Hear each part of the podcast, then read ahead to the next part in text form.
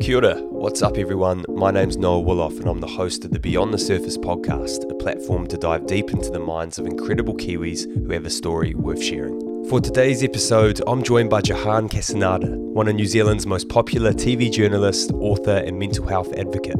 Stories have helped to shape mankind, from writing on the cave walls to TED Talks. The narrative that we tell ourselves every morning before we get out of bed influences our character. In this episode, Jehan teaches us that by rewriting and becoming the author of your own story, you can take control of your depression and your life. Just a reminder that in this episode, we do talk quite openly about topics such as depression and suicide. If any of these topics make you feel uneasy, I've chucked some helpful links in the description below. I really enjoyed this conversation and I hope you do too. Welcome to episode number three. Awesome. Hey, Jehan, welcome to the podcast. Thanks. I remember you telling me about this idea like a year and a half ago when we caught up for coffee. So it's awesome to see that you've brought it to fruition. Thanks for following through. I think you're probably the first person I asked to get on the show. So Yeah. thanks for living up to your word. No worries. Um, hey, before we kick into stuff, do you mind just introducing yourself? You know, who is Jehan? What do you get up to for your mahi? So my name's Jehan Casinader. I'm a journalist. So I've spent the last uh, 12 plus years traveling around the country and interviewing people from different walks of life. I've mainly worked for TVNZ, but I've also done quite a bit of writing. Uh, and that's been an incredible career that's uh, given me an education in life in New Zealand that I couldn't have got in a classroom or anywhere else. Um, now I'm working for myself, so I'm still doing journalism, but I'm also uh, doing a lot of speaking around leadership and mental health and storytelling. And I wrote a book last year called This Is Not How It Ends, which is around mental health. Beautiful, man. Yeah, and um, you know, for everybody listening or for those watching, this is not how it ends. I actually had the chance to read it before you hopped on. Being a good interviewer that I am, Yeah, and I'm good. sure we'll, you know, get into the book shortly. Sure. Um, but before we touch on that, you know, really keen to hear from you how you got into the work that you're in now, being a journalist. You know, you started from such a young age. Yeah. Have you always had that, I guess, natural curiosity around storytelling? Yeah, I think curiosity is the key word there. And I, I've spent a lot of time thinking about that because I think a lot of young people grow up in this country with a really fixed idea of how the world is. And it's so important that we teach kids to be curious and to ask questions and to be nosy and to challenge stuff. And so I grew up in a family where that was encouraged. So I was born and raised in Lower Hutt. My parents had come to New Zealand from Sri Lanka. They'd escaped a civil war over there and they came to New Zealand to start a family and a new life.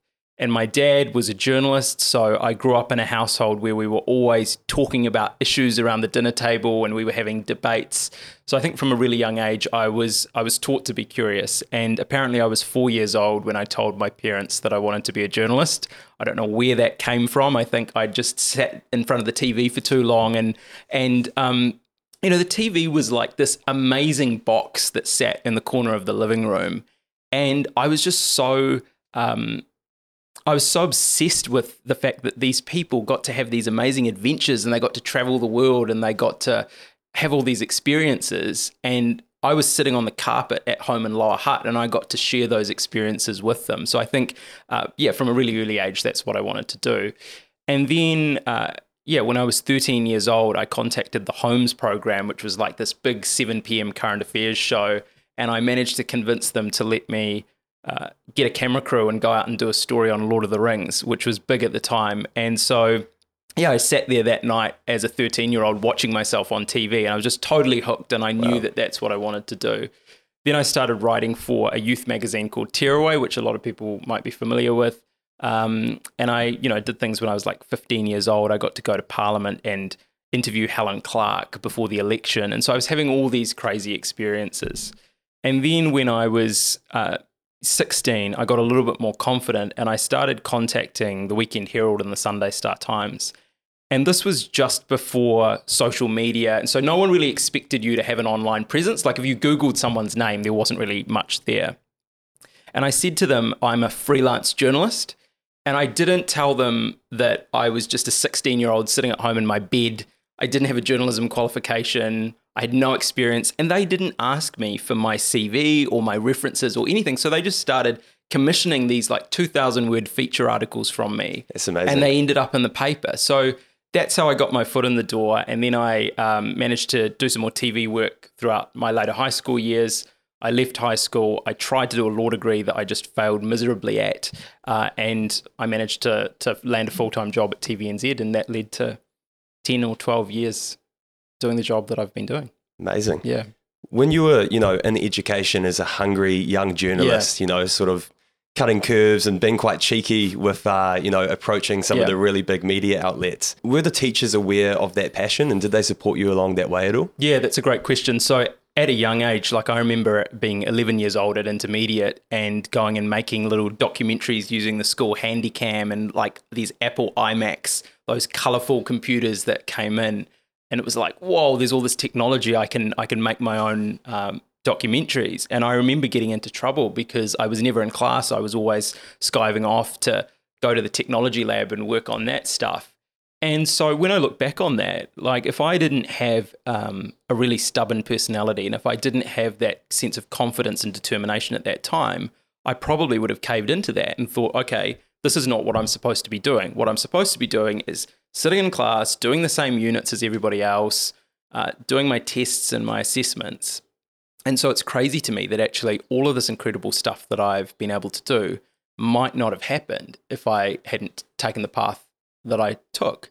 And so that's one of the things I'm really passionate about now is, uh, you know, a lot of the work that I'm doing in the education space, conversations with principals. And, you know, we have a great education system in this country, but I do think we're very good at stifling creativity and telling young people that they need to fit into a particular box, especially around assessment. You know, no one has ever asked me for my NCEA results.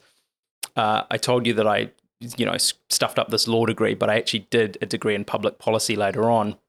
And that's been useful for me, but no one's ever asked for a copy of that degree or a copy of my results. So I think we're in a we're in a time now where uh, knowledge is really important, learning is really important, but actually, it's not the knowledge itself. It's the skills that come with that. It's critical thinking. It's the ability Yes. to ask the right questions.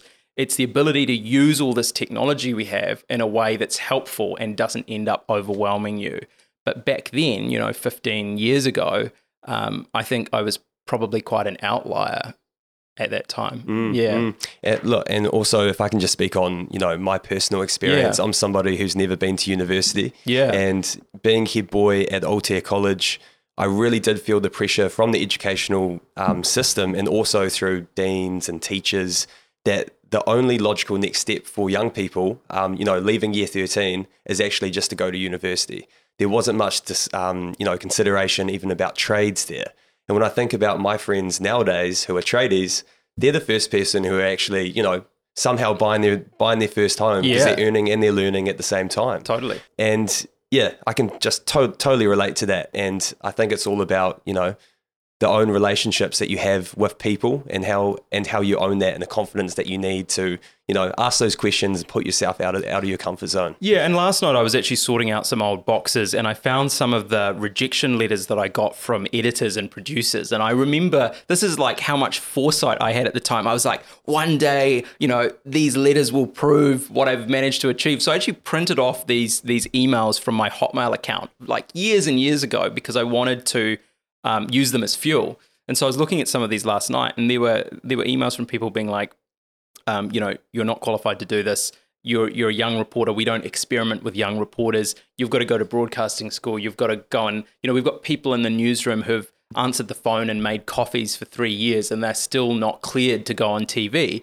And the tone of that is like you're you're way too confident. You don't realize all the stuff you don't know. You've got to go and you've got to learn all this stuff. And there's there's obviously truth to that. Like I was I was probably pretty cocky, and I thought, you know, why can't I go and do this? But at the same time, the reason that I got into the industry was there was a, there was a small number of people who thought, okay, this guy actually does have some potential and he has some talent. Let's nurture that and let's foster that energy and turn that into something that we can use rather than saying, mm, you actually haven't taken the right path. And I think the other thing for me was um, the role that my parents had in my life. So I think I was taught from a really young age that I had value and I had worth and I was able to excel. So that was a story that my parents told me throughout my childhood. You know, you have a contribution to make to the world, you have these gifts and these talents and these skills.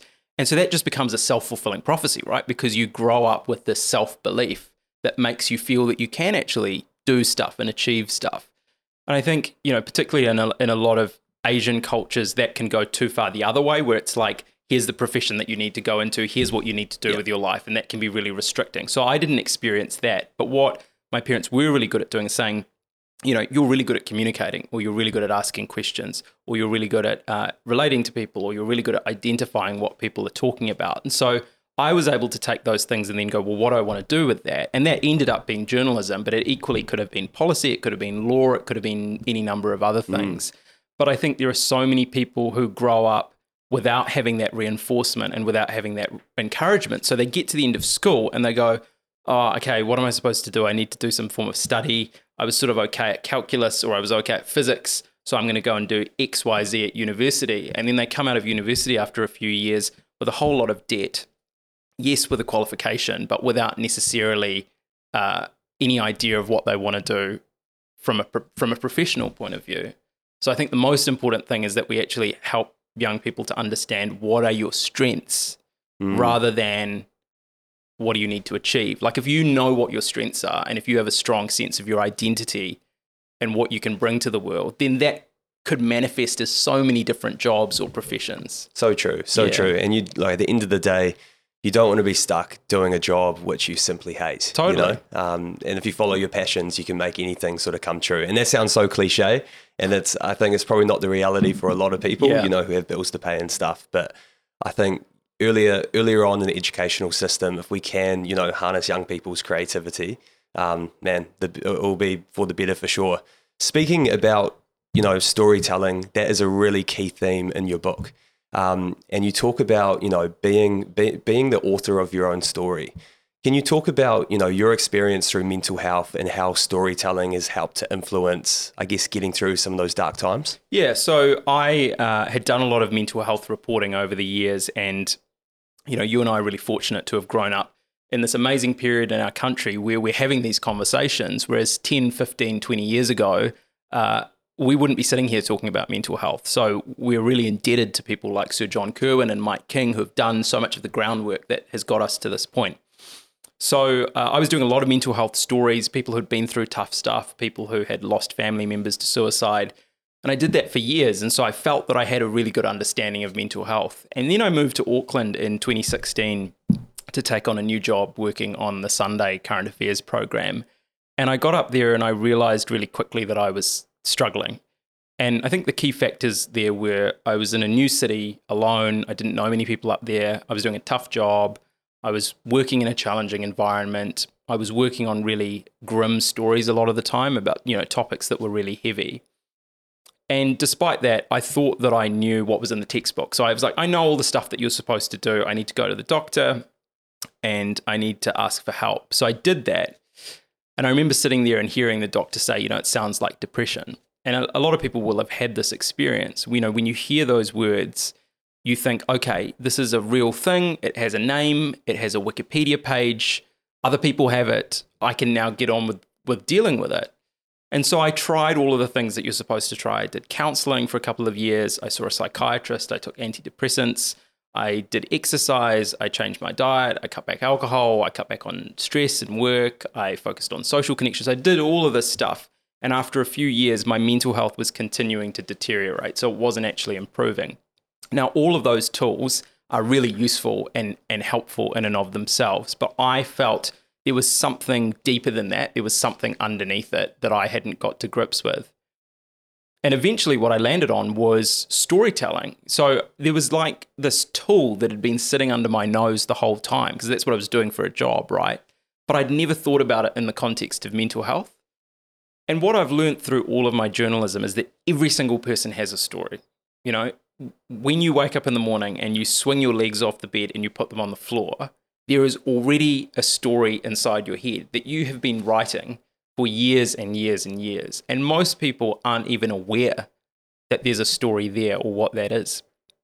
So I became really curious, you know, what is the story that I'm carrying around? What is the story that I've created for my life? And what impact is that story having on my mental health? And so I took some time to do some work around this. And what I realized was that the story was toxic. You know, I had this story for my life that was built around some painful experiences that I'd had as a kid around being bullied and growing up in a migrant family and trying to straddle two different cultures and feeling different And basically, I had carried that story into my adult life. So I was going around in the world as an adult man, making decisions and interacting with people and making choices on the basis of this story that I had written effectively in crayon as a five year old, which was like this mind blowing realization to me. I was like, how have I not realized this? How have I not known this? So that then gave me the ability to, to work out, well, what is this story? How is that story influencing me? And how can I rewrite that story? Can I actually change this? Even though I can't change the hard stuff that's happened in my life, can I create a more hopeful and helpful story with the same facts? And so I embarked on that process for about six months. I took some time out of work, and that resulted in the book. But most importantly, it resulted in um, some pretty significant changes in my overall well being. And I think the crucial thing here is changing your story or, or anything that makes a difference to your mental health doesn't mean that you pop out the other side and life is perfect. And I think that's one of the big problems is when we talk about our stories, we think there should be a happy ending, it should be all sunshine and rainbows. And I'm certainly guilty of that in the the stories that I've told over the years. You know, so often we're looking for this thing where it's like person falls in hole and then person gets out of hole. And we all yes. love that story, right? Like that's a classic.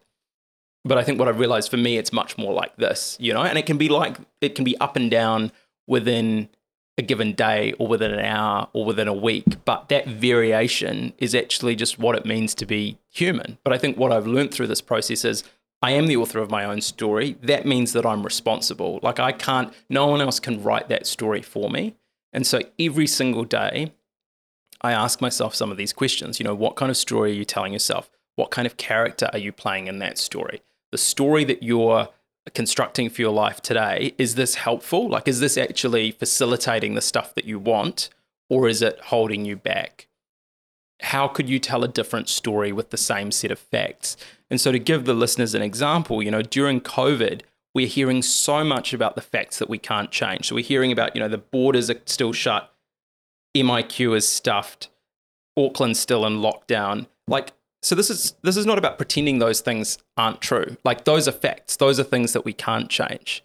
But how do we interpret that? Mm. You know, how do we make sense of that? How do we go those are the facts, but actually we have the ability to tell a more hopeful story using those facts. So I think it's pretty empowering mm. and exciting. And personally, you know, you've been so vulnerable going through this book and mental health has I think probably impacted well, we all know someone, whether it's ourselves or a yep. family member or a friend who has suffered depression or felt suicidal thoughts or actually gone through with the whole mm. thing. How has, you know, kind of following this process, how, well, what were the sort of tangible benefits for you actually going through that and actually, instead of, I guess, being a victim to your own story, and that sounds quite harsh, but I yeah. say that with, with, with real truth but actually taking a step back and not being so reactive and actually you know taking taking control what were some of the benefits that you saw through that process? Well, that's a great question, Noa. And I think one of the things that's happened over the last few years is because we've got all of these mental health resources and we've got all of these tools and tips and strategies, and there's well-being experts and companies are spending money on well-being strategies. It's almost like we've got this abundance of, of tools, but it can feel like throwing spaghetti at the wall. And we also live in a culture that tells us quick fix, right? you like if you've got a problem if you're not feeling if you're not feeling uh, comfortable or happy or content then we need to get rid of those awkward feelings or painful feelings as quickly as possible and so the result is people go right what's the quickest fix going to be for me is it going to be burying this is it going to be drinking is it going to be distracting myself with work and in some cases, is it going to be taking medication? Now, medication, and it's really important to emphasize this, can be useful for a lot of people. And I know many people who've taken antidepressants and have benefited from that. Some people even have said that it saved their life. So I want to acknowledge that. But at the same time, if you want to just take a pill so that you can avoid doing some of that deeper work in your life, going and doing some therapy, working through, you know, what are my self beliefs? then you're you're actually just putting a band-aid over mm. your problems. So I think what this process has meant for me is that it's forced me to do some of that deeper work. And I know that there will still be tough stuff that happens in my life. And I have to go back and do the work. And I have to go back and do some counseling. I have to go back and work on my story.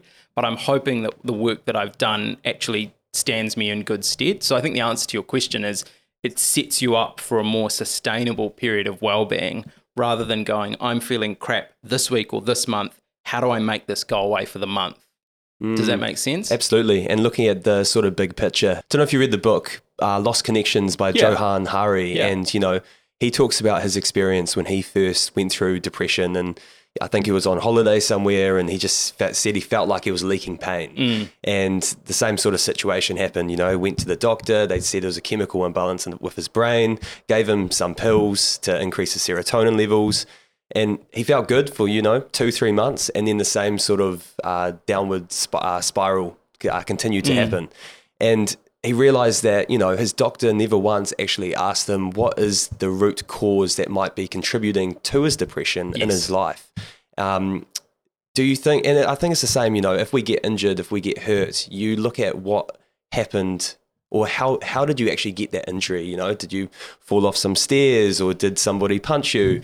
But with our mental health, you know, we can just, you're right, it's the, it's the quick and fast fix which we're looking at. Totally. So if you walk into the bathroom and there's water all over the floor, wh- where are the options of where that water's come from? So either the, the tap's been left on, or maybe it's been raining outside and the water's come through the window, or maybe the shower's on, or maybe there's a leak in the roof, right? So there's the the the, the water on the floor is almost like the symptom, right? Like that's what's happened. Yeah. But what's causing that? And so if you conclude that the water is coming from the tap and you go around turning all the taps off, but actually the taps weren't leaking in the first place, you're not actually dealing with the problem. And so that's a really simple analogy that I use to go, we actually need to work out, rather than fixating on the symptom, we need to work out what is actually causing that symptom. And the, the real challenge here is that mental health is unlike physical health. So with physical health, you won't always know what's causing pain.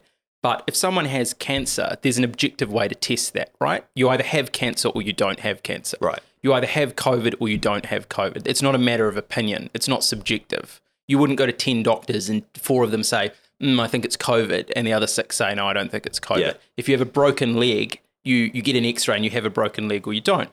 There's no way to test someone for depression. No. There's no way to send a camera inside someone's brain and say, right, I mean, everybody wants the pie chart, right? Like, I wanted somebody to give me a pie chart that said, okay, this is 40% childhood trauma, it's 17% chemical imbalance, it's 18% work stress, it's it's 20% the fact that you're alone in a new city and you haven't had much social connection. No one can give you that, right? And so we rely on the opinions of mental health professionals, many of whom are doing uh, the best that they can with limited resources. I mean, even GPs, you know, people walk into a GP and get 15 minutes.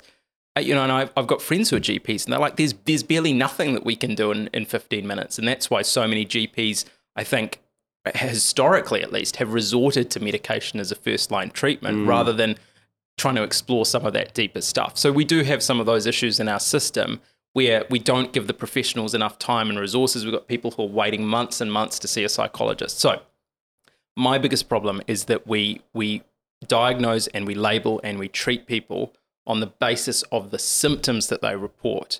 We very rarely go, what about trauma? What about identity? What about culture? What about values? What about aspirations? What about relationships? What about all of the other factors that are in your life? And to me, that's the story. That is the person's story. So that brings us all the way back to your point about this and the book. I was like, how do we give people an understanding that your depression or your anxiety or your mental distress or whatever you want to call it is not just some spontaneous thing that occurs for most people. It's actually the product of all of these other factors in your mm. life. When you articulate it like that, it all seems so simple. Yeah, well, it does, right? I mean, to me, it does. But I think we're we're steeped in this culture where we've got a very clinical mindset, we've got a very very fixed mindset, and also the conversations around mental health have mainly been led by the health sector and people in the medical establishment. You know, we live in a largely secular country where we don't have conversations around spirituality very much. You know, in other cultures and contexts, depression isn't just this medical thing. It, it's it's explored in the wider context of life and the human experience and suffering. You know, suffering is part of being human. So really, what we're talking about here is not just a clinical mood disorder or a clinical illness. It's how do we make sense of pain? Mm. And that is a really deep question that generations and generations and generations have tried to get to grips with. Mm. So I guess what I'm trying to do is shift people to a conversation that's about how do we make sense of the tough stuff that takes place in our lives? How does that change us? how does that change our relationship with the world? And when you move the conversation into that space, and you, and and that's basically storytelling. It's how do we tell a story about the tough stuff that happens. It opens up all of these other options to you, rather than just going, "Is my brain broken or is my brain not broken?" Yes. You touched on earlier, you know, what we can kind of learn from other cultures, and there was a point in the book when you're mentioning the four walls, and you know, learning from sort of T.L. Māori and that perspective on Te mental whare health. tapawhā, yeah. Do do you mind touching on that and just telling people what that sort of concept is? Yeah, so this is um, a concept by a really respected Maori leader, Sir Mason Durie, and it's called Te Whare Tapawha, and it's the four walls of a house, and the walls are mental, physical, whānau, and spiritual health. And basically, all of those four walls make up the house, and the house represents well-being or hauora. So, you know, when we usually have this conversation, we go, right, let's have a mental health conversation and we talk about the mental. So we talk about your mind, your thoughts, your feelings, your emotions, and we go, right, what's happening in those areas that may be making you feel this way?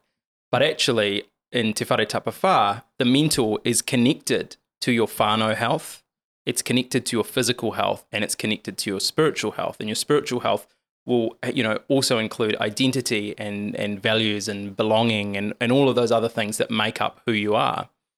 And so I think um, that holistic approach makes so much more sense to me as well because our minds don't operate by themselves. They operate in the context of our life and Yes. our body and all these other components.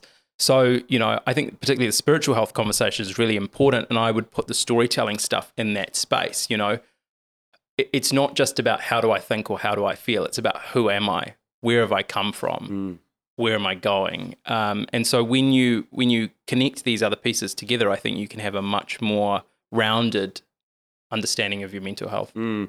I think it's quite easy for people to interpret as well. You know, if you think about your four walls and perhaps how strong they are, you can sort of imagine that quite clearly.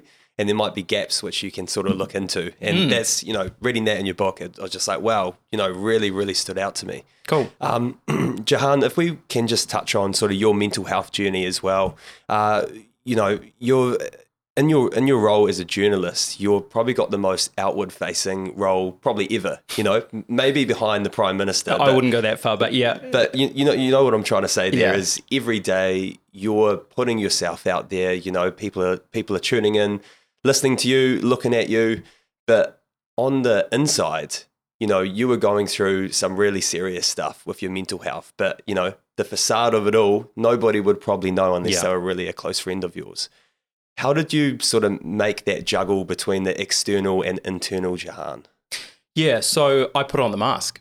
And, you know, it's interesting having the opportunity to talk about this stuff. You know, most people out there in the world don't get to write a book, they don't get to sit and be interviewed on a podcast. And so as a result, a lot of the stories that we hear are from people who have a public profile. But the thing that I always say to people is it's not just journalists or politicians or sports people who put on masks. We're all doing it. You know, it doesn't matter what your socioeconomic status is, it doesn't matter what your job is, your gender is, where you live. People put on masks in order to survive. And so in my own life, I put on the mask each day because I wanted to perform. I wanted to meet other people's expectations of me. I knew there were people, especially when I took on a new job, who were watching to see whether I was up to it. Like, is he really up to this job? Is he in way over his head or is he going to succeed? Uh, and I didn't want to give anyone any ammunition to say, mm, see, we told you so, you know, he's too young or whatever. So I was determined to prove them wrong. But I was also determined to live up to my own expectations. You know, like I've always pursued excellence in what I do. And so I didn't want to let myself down any more than I wanted to let anybody else down. And I think also because I was so used to traveling and achieving and, and just living that life, that was that was kind of all I knew. And I was really terrified of what would happen if I stepped out of that. I would I was like, well, how am I going to hold my life together? So it, was actually easier to get up each day and force myself to work, to go to the airport, to to film mm-hmm. or whatever I needed to do. The problem with that is that that lifestyle, it was what you might call a protective factor. In other words, it was a positive factor for my mental health, but it was also a risk factor because it was it was a lifestyle that was unhealthy for me for a, for a long time because I was using it to try and suppress the feelings that I actually had. Yes. And so it was this, it was this, I felt like I was between a rock and a hard place. It's like this lifestyle is keeping me alive, but it's also killing me at the same time. Mm. So what's the right decision here? Is the right decision to keep working and just soldier on and get more and more and more exhausted? Or do I need to take time out? The other thing was, you know, in terms of my personal relationships, you know, I didn't tell my parents because I didn't want to upset them and I didn't want to burden them. And for anyone who's been in this position, you already feel like a burden. The last thing you want to do is pass more of your stuff on to other people. There was a small number of my own friends that I shared this with and sort of invited them to support me on that journey. And some of them did. Some of them found that really hard. Some of them couldn't relate. Some of them didn't know what to do. Some of them were probably a bit useless. So there was a whole spectrum of responses there through to really supportive um, you know, particularly my best mate played a huge role in my life during that time, but there were other people that I, I really struggled with how absent they seemed to be during that period. So, you know, throughout most of that time, I just thought, well, I'm, I, it's just me. Like, mm. I just need to, to keep battling on. And it was only after four years of that that I got to a point where I was like, I need to take time off. And that's when I went to TVNZ. I said, look, I need, I need six months of unpaid leave to go back to Wellington and sort of put myself back together. And that was, yeah, the hardest decision I've ever made, but the most important one. Mm, no, absolutely. Um, and you mentioned in the book as well, you know, a moment when you're in Wellington and you're at a hotel and you're sort of standing on the on the balcony of this hotel, really, you know, questioning and having some suicidal thoughts as well. And then you call up, you know, your friend Tommy. Um, do you mind just touching on that relationship with Tommy there and how he's helped you through some of those hard times? Yeah, so I'm really fortunate to to have a best mate. I guess not everybody has that, and uh, Tommy was totally aware of where things were at for me. And you know, through most of this period of depression, we were talking multiple times a day. You know, I was sharing so much of um, what I was going through with him, and he was an incredible support. And I think one of the main things he did was he reminded me of who I was. You know, when you're in that space, you lose perspective you you know my sense of humor or my personality or my ability to be a good mate or any of those other parts of me felt like they were dead and all I was was this depressed character in my story. So he made this decision because he's a really caring person to walk that journey with me week after week and then month after month and year after year. So on that particular night, um, he came over and spent some time with me and made sure that I was safe. Um, and that was an example of just one of the one of the times where he showed up for me in that way. But what I didn't um, fully appreciate at the time was that there was a cumulative effect. There was a cumulative burden of that on him, and mm. so after a while, his mental health started to suffer because he'd spent so long largely single-handedly supporting me through my own stuff and that was really the wake up call for me that was the point where i went nah, I need to draw a line in the sand here. And I think, you know, for many people listening to this, you can absorb your own distress, you can put up with your own stuff, but the moment it starts to hurt someone else, you're like, actually, that's that's not okay. And that was really the thing that led me to take six months off and come back to Wellington mm. because I knew that what I was doing wasn't sustainable. But you know, I was really fortunate that I had had a friend who was able to play that role in my life. Mm. Shout out to Tommy. What yeah. a guy. What a dude. Yeah. Um, there was also another, you know, point in your in your book, and this really, this really, you know, impacted me when I read it. Um, and I think it goes to show just how real the illness of depression can be in someone's mind. You said, if depression killed me, how could you be held uh, held responsible? Um, do you mind just touching touching on that quote? Yeah, at that time when I wrote that, I the the thinking in my head was I'm ill, something's gone wrong inside my head. And in the same way that if someone died from cancer, you wouldn't blame them for that. No. You would say that it's they the are it's the cancer, right? So this is a really interesting and nuanced point. So I would still say if someone is in the grip of depression and they're in that place where they're disempowered, they're exhausted, they're overwhelmed, their their their perspective has gone out the window, then there is an argument to say that they can't be held responsible because, uh, you know, otherwise we would just tell everyone to take a concrete pill and harden up, which is what we used to do back in the day. So I think we've got to a point where we can have empathy and say, uh, it's not a case of just pulling up your socks and carrying on. And there is an element of you not being responsible because you've experienced this distress. However, I would now nuance that by saying at the same time, coming back to what we talked about, I'm still responsible for my own well being. Yes. I'm still the author of my own story. I can still make choices. So I think it's a really fine line to walk between those two ideas. I am responsible for my own well being, but at the same time, I'm not doing well and I need help. And I think it's okay to, to try and straddle those two ideas. Mm. Have you found through this process of being so vulnerable and, you know, really putting a spotlight on mental health in New Zealand? Have you found that that's also been quite challenging for you? You know, having to perhaps, you know, relive some of those really dark days in your life? Yeah. I mean, I'm in this really interesting position now where I am doing a lot of speaking. And so a lot of my time now is traveling around the country and having these conversations with people. And but that was never really the plan. You know, I wrote the book as a way of processing what I'd been through and trying to share it in a form that was useful for other people. You know, I wasn't interested in just you know, my, my face is not on the front of the book. I wasn't interested in just doing it as a vanity project. I genuinely thought actually there's there's an idea here that might be useful to other people. And that's led to all of these other opportunities. But I still find it really hard. You know, like in the last couple of weeks, I've probably done three or four presentations to, you know, to farmers or to accountants, mm. you know, audiences of people that I've never never met before. And I find it really challenging, you know, as you know, when you get up and, and share your story, and I've seen you do that a couple of times in front of these big audiences, no matter how many times you do it, you don't get fully desensitized to it, or at least I don't think so. And so I, I never want to do it on autopilot because otherwise I'm not actually engaging with it and it's just content. And I'm like, well, it's not content, it's my life. Yes. It's, it's authentic to me. So I want to put my heart into it. But at the same time, that does require a level of vulnerability. And and there are days where I don't feel like doing it. I'm like, the last thing I want to do today is get up in front of a bunch of strangers and tell them about the most painful mm. experiences mm. I've ever had in my mm. life. Like, who would do that? Like, you've kind of got to be nuts to, to do that anyway on a regular basis. But the reason that I do it is because I've seen the fruit of those kōrero and I've had messages from people who, you know, I had a message literally this week from someone who on LinkedIn who said, just wanted to let you know your book saved my life. Wow.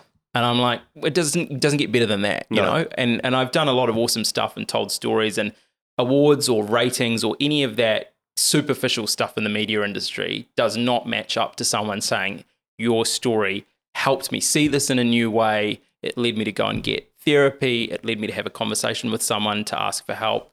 That's the stuff that I mm. find really satisfying. But yeah, it is it is vulnerable, and I think one of the problems is again, it's that thing of people falling in a hole and popping out the other side. You know, there are all these people in the well-being space now, which is good in some ways that there are people telling their stories. But when you're just seeing that on Instagram or you're seeing it, you know, in a podcast like this, I don't want people to think, right, he's sitting the fact that he's on the podcast and he's sitting there must mean that he's he's fixed.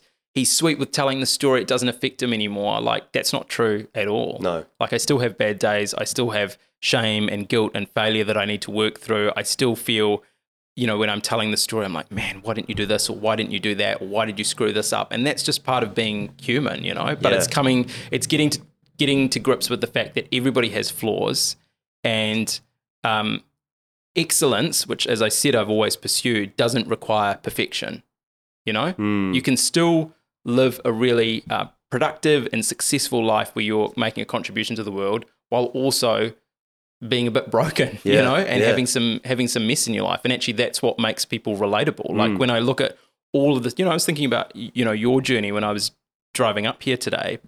If you hadn't made the choices that you'd made in life, if you hadn't experienced some tough stuff, you know, we would never have met. No. You would never have had a media profile. You would have never had the opportunities that led to what you're doing today. And I don't think that means we go, oh, all that stuff was all right. You know, I don't look back at the, that period of depression and go, oh, well, it led to some good stuff, so it's all sweet. Like it wasn't sweet. I still would rather it didn't happen. But at the same time, I can go, it has given me all these gifts. You know, it's given me the ability to have these conversations and empathize with people and meet people and share with them. So I don't regret any of those mm. things. Just when you were saying that, you know, I was really reflecting on my journey and, you know, how we first connected. Yeah. And, um, you know, for those who don't know, I became a dad when I was 16 and I really hid that from my parents um, for a long time until my daughter was born because I was afraid of the stereotype of a teen parent, mm. you know, um, and that somehow I would contribute and fall into that own narrative. Um, and it wasn't until you know I told I told my mum, mustered up the courage to tell her, and she probably flipped the narrative of my situation that I had in my head totally upside down, you know, because I came up to her, I was like, yeah, you know, I'm, I'm a I'm a dad sort of thing. And I was I was really, really upset. And she was like, Noa, this is this is beautiful. Like you should be proud. And if you, you know, speak uh, with your head down and, you know, not with confidence, that's when people can just walk all over you. But if you actually fully own the situation, um, and be like, yeah, I am a young dad, and look, and look what I can do with you know the opportunity and the motivation that fuels me with. Totally, it can, um, yeah, I, I th- yeah, that just totally resonated when you when you were saying that. So I thought I'd I'd, I'd well, that's that. what you've done. You know, I remember hearing probably maybe the first speech that you ever gave, or one of the first, which was at a principals conference, I think, in Wellington, mm. when you were in your last year of high school, like years and years ago. So getting up in front of 600 principals. I think I was emceeing that conference, and you'd done a little bit of media, which you know was really hard for you at that time because of the public reaction and stuff. But you would, I think, you were probably at the point of deciding am I going to bury this and just, which most people do, and live their life? Or am I going to continue telling the story? I think anyone who goes through something like this or has these opportunities, you come to a decision point. You're like, am I still going to be that teen dad guy? Or am I just going to be like, that's part of my story that I don't need to keep sharing? Yes. And you made a decision to go, people are still interested, people are still asking. This seems to resonate in some way. I'm going to keep doing it. Mm. And you know that's led to to all of the opportunities that you've had. At the same time, I do think you know your stories are taonga, and so your story is a treasure, and that doesn't mean that you need to go around sharing it with everyone. It doesn't, you know, I say no to a lot of stuff.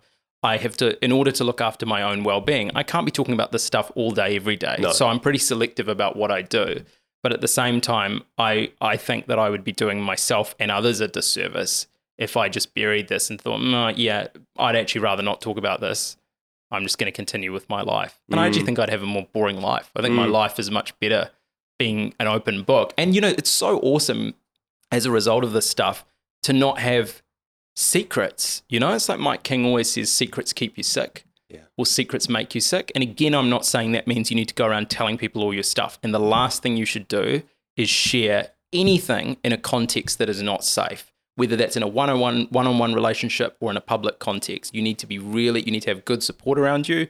You need to have good well-being practices in order to do that safely. So i wouldn't be doing this interview with you today if this was going to have a detrimental impact on my well-being. But at the same time you know it is freeing to go right i've put my like when you write a book or in your case like when you did your original media stories i always say to people you can't put the genie back in the bottle once you've once it's on the internet and it's once there, you've told it's it, it's there. Yep. Like when you decided to do that story, the fact that you were a teen dad, when you rang up the radio station the first time, you know, when you made that call to News Talk ZB and you decided to share your story, you probably didn't think about this while you were driving along the motorway, but you're like, I will never be able to make that never private that. again. No, yeah, yeah, yeah. yeah, So it's probably a lesson for people. Like if you're going to do that, then then be considered about it. But once it's out there, it's out there. You know, this book, I and and you know, I, I haven't gone and read it in the last year since it came out, but there's times where I think, oh, actually, I don't agree with that anymore. I would write that differently, or I've changed. But when I when I published it, I knew that it was like it was a snapshot of that moment in time in my life. Yes. And I hope actually that in ten years, I, I look at it and half of it's redundant, or half of it, I'm like,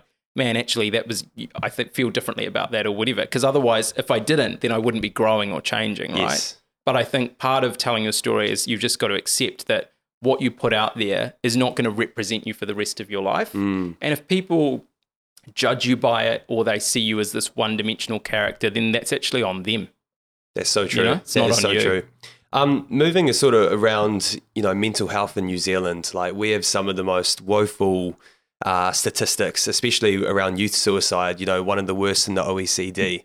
Um, I think the figure for you know those who lost their life due to suicide from the year to 30 June 2021 of 607 people. Um, why? And I'm not expecting you to have the answer, but in your opinion, why do you think our statistics are so are so terrible in our country? Is it you know sort of the macho macho mentality that we have and the you know idolizing the all blacks and you know our back roots down to being farmers you yeah. know and the sort of pull up your bootstraps sort of mentality. Yeah, I think there's a real generational change that's happening because we do have that generation above us, or maybe two generations above us, who come from that macho, take a concrete pill and harden up mentality. And I'm not saying that younger people don't have that. And I think if you travel particularly to a lot of heartland New Zealand, that that attitude is still really prevalent, even among people our age.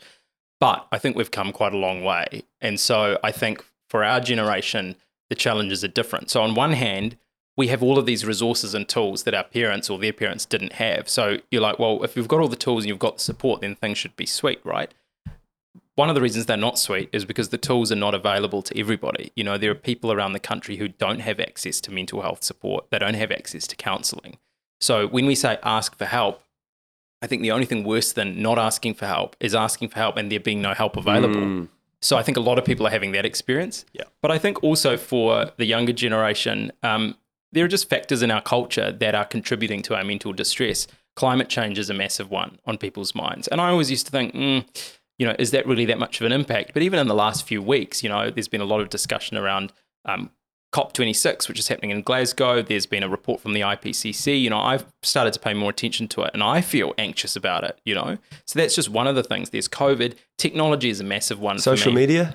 Social media. I think, you know, uh, 20 years ago, personal devices like iPhones went around. And we haven't got our heads around the fact that our brains haven't evolved to deal with information in the way that we're currently consuming it. I think the the technology that we have is really useful and helpful, but I also think that it's having a hugely detrimental impact on, Mm. on our well-being. I mean, social media, yes, it's great, and this podcast will be distributed by social media, but it's the comparison thing, you know, it's the fact that we're comparing ourselves to other people's highlights reels all the time. So, you know, there might be 20 factors in a young person's life that are influencing their mental distress. The fact that, you know, Instagram could be just one of those factors, you know, their working hours could be another, their working conditions could be another, their sense of disconnection. You know, he talked about Johann Hari's book. He talks about the impact of disconnection Yes. that that actually connection is the antidote to depression and that's not you know that's a pretty general answer and that's one of the answers i'm not saying that's true for everybody but i think for me that feeling of being disconnected the feeling of not being understood the feeling of not having a sense of belonging was a major factor in how i felt so again there's no simple answer but i think it's only by going how are we living you know like the western diet has changed dramatically in the last 50 years Auckland University did a study and they found that 69% of the food in our supermarkets is ultra processed.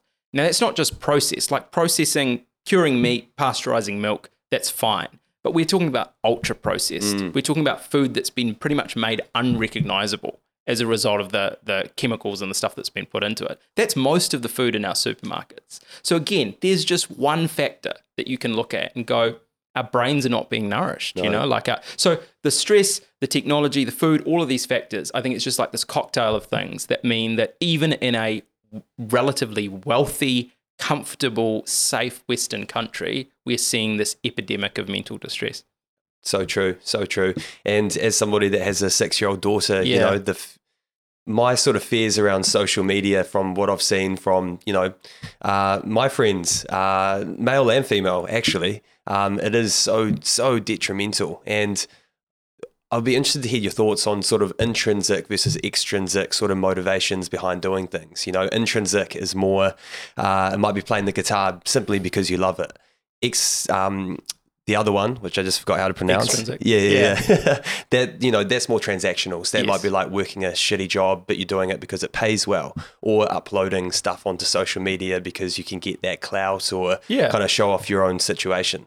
Um, what are your thoughts around sort of feeding into those values? Yeah, so I mean, the essence of that question is why do we do the things that we do? And are we doing them because we want to get the likes or we want other people's approval? Or are we doing them because they are an end in and of themselves? And so, coming back to what I was saying earlier around curiosity in the education system, I think the reason why a lot of people do things is because they're going to be assessed on them. You know, we do things because I need the credits or I need the mark or I need to pass this thing. And to me, that's really crappy motivation that is not a good way of um, fostering uh, a sense of curiosity that's going to lead you into the workforce in a successful way.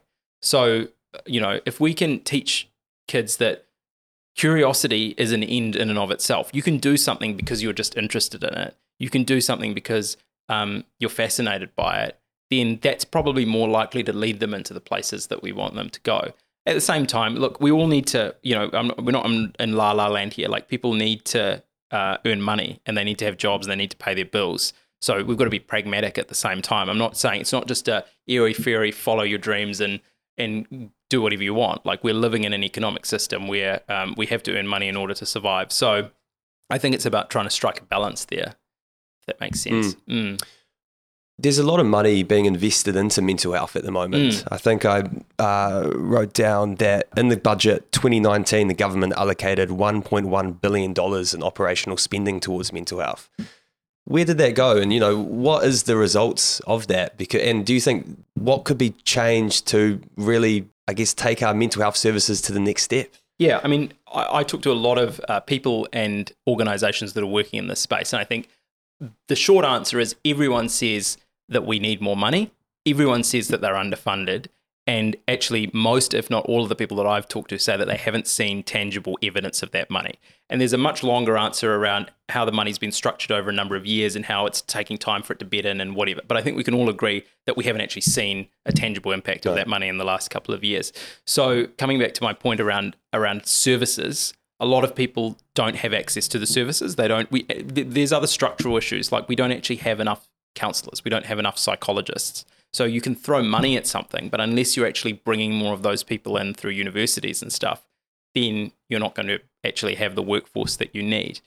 But I think, you know, one of the main problems with how we're spending money at the moment is a lot of it is going to ambulance at the bottom of a cliff. Yeah. So we're treating people when they get to acute distress. And actually, many people that I talk to say that even at that point, they can't get the help. So um, it's not until someone harms themselves or finds themselves in a really bad situation that they get taken seriously. Because actually, there's people walking into EDs all over the country saying, Look, I'm, I don't feel safe. I don't feel like I'm in a good space, but there's nothing that can be done for them. There's nowhere for them to go. So we're waiting too long. We're waiting until someone gets into a place where they can't really um, come back from Mm. in some cases. And really, what we should be doing is investing in proactive, preventative stuff. And this is the same problem with our physical health system. You know, go and look at how much money we spend on people with diabetes, how much money we spend on obesity, how much money we spend on people with lung cancer. You know, compared to how much do we spend on preventing smoking? How much do we spend on preventing people getting diabetes and changing their lifestyles and changing their eating habits? So I think that's just a symptom of our overall system. Yeah, no, we need the sort of fence at the top of the hill Yeah. approach rather than the ambulance waiting to pick, pick people up once they've fallen down. Um, imposter syndrome is also another really big one in this country and something I was, I was keen to ask you about.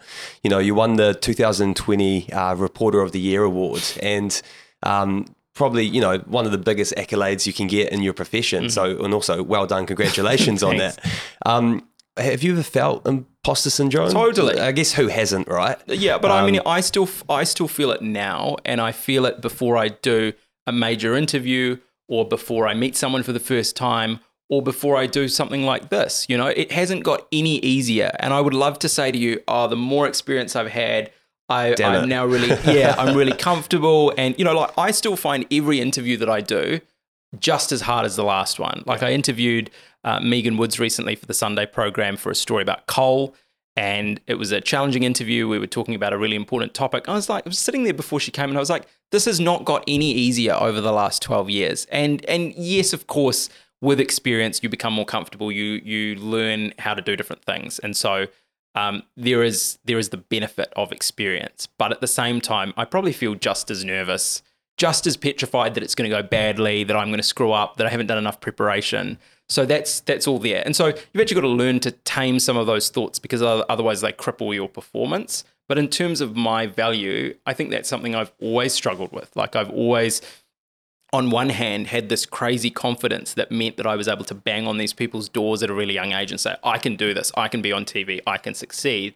But at the at the very same time, feeling like I have no worth, I don't, you know, I don't I don't belong here. Mm. Uh, people are judging me. People think I'm going to screw up.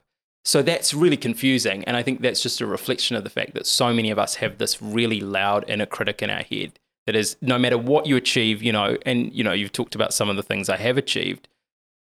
In some ways, that didn't make it easier. You know, you don't, one of the things I realized was when I was really young and I was coming into this industry, I looked at these titans.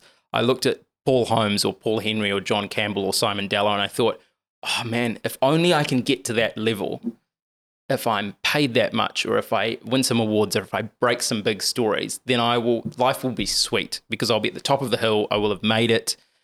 It'll be easy. And when you when you actually get up the ladder a little bit further, you realize it doesn't get easy. And there's actually different challenges on those people. There's different pressures. Yeah.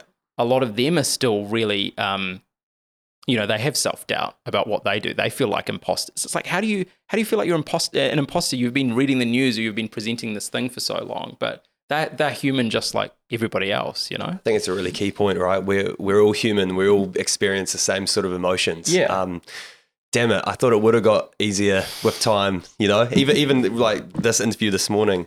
I, like, I "Oh, think man, for I've you, the- well, I- yeah, I, think I'm a special case. I Uh, think I think you'll be I think you'll be sweet. Hope so, eh? He's hoping. Hey, before we wrap up, Yeah. um, you know, where can where can people uh, keep in touch with you, Jehan? Um, obviously, buy the book. I got this from Whitcoulls, um, and also online. I'm sure they can purchase a yeah, copy. Paper Plus has it online as well. Yeah, where where can people uh, get in touch with you and follow your mahi? Yeah, they uh, are welcome to follow me on LinkedIn. That's probably the place where I put most of my content. Uh, and my website is jehancasinader.co.nz. People are always free to drop me a line. You know, I try and help out with answers to questions if I can, bearing in mind that I'm not a mental health professional. So I try to be really careful to not stray into giving specific advice Clinical around advice, things that are people yeah. going through. But I can I can always give just general advice from my own perspective Yeah. on what I've experienced. Yeah, that's lovely, man. Hey, we'll have some quick sort of fire questions before ending with a quote. Uh, Jehan, what is the meaning of life? Oh my goodness. I have done this to so many people before, but I've never prepared for it myself. Um, my answer today, which will probably be different on another day, uh, my answer today is finding your purpose and being connected with others, Nice, love it. What does legacy mean to you? being in the moment and not focusing too much on what the legacy will be. That's good. I might write that one down actually. If you could change one thing in New Zealand, what would this be? Every single person in this country understanding their worth as a human being. What do you believe is the main thing that is holding back young people in NZ? Lack of self belief. What advice do you have to somebody right now who might be struggling? Ask for help, but also recognize that your well being is within your own control and that you're the author of your own story. Beautiful. We'll end on a quote from uh, Matt Haig. Mhm. Um, it's quite short and sweet, but I thought it sort of fit the episode quite nicely. Mental health problems don't define who you are, they are something you experience. You walk in the rain and you feel the rain, but you are not the rain. Mm. Cool. Nice. We'll leave it at that. Jehan, Awesome. thank you. Thanks, Noa.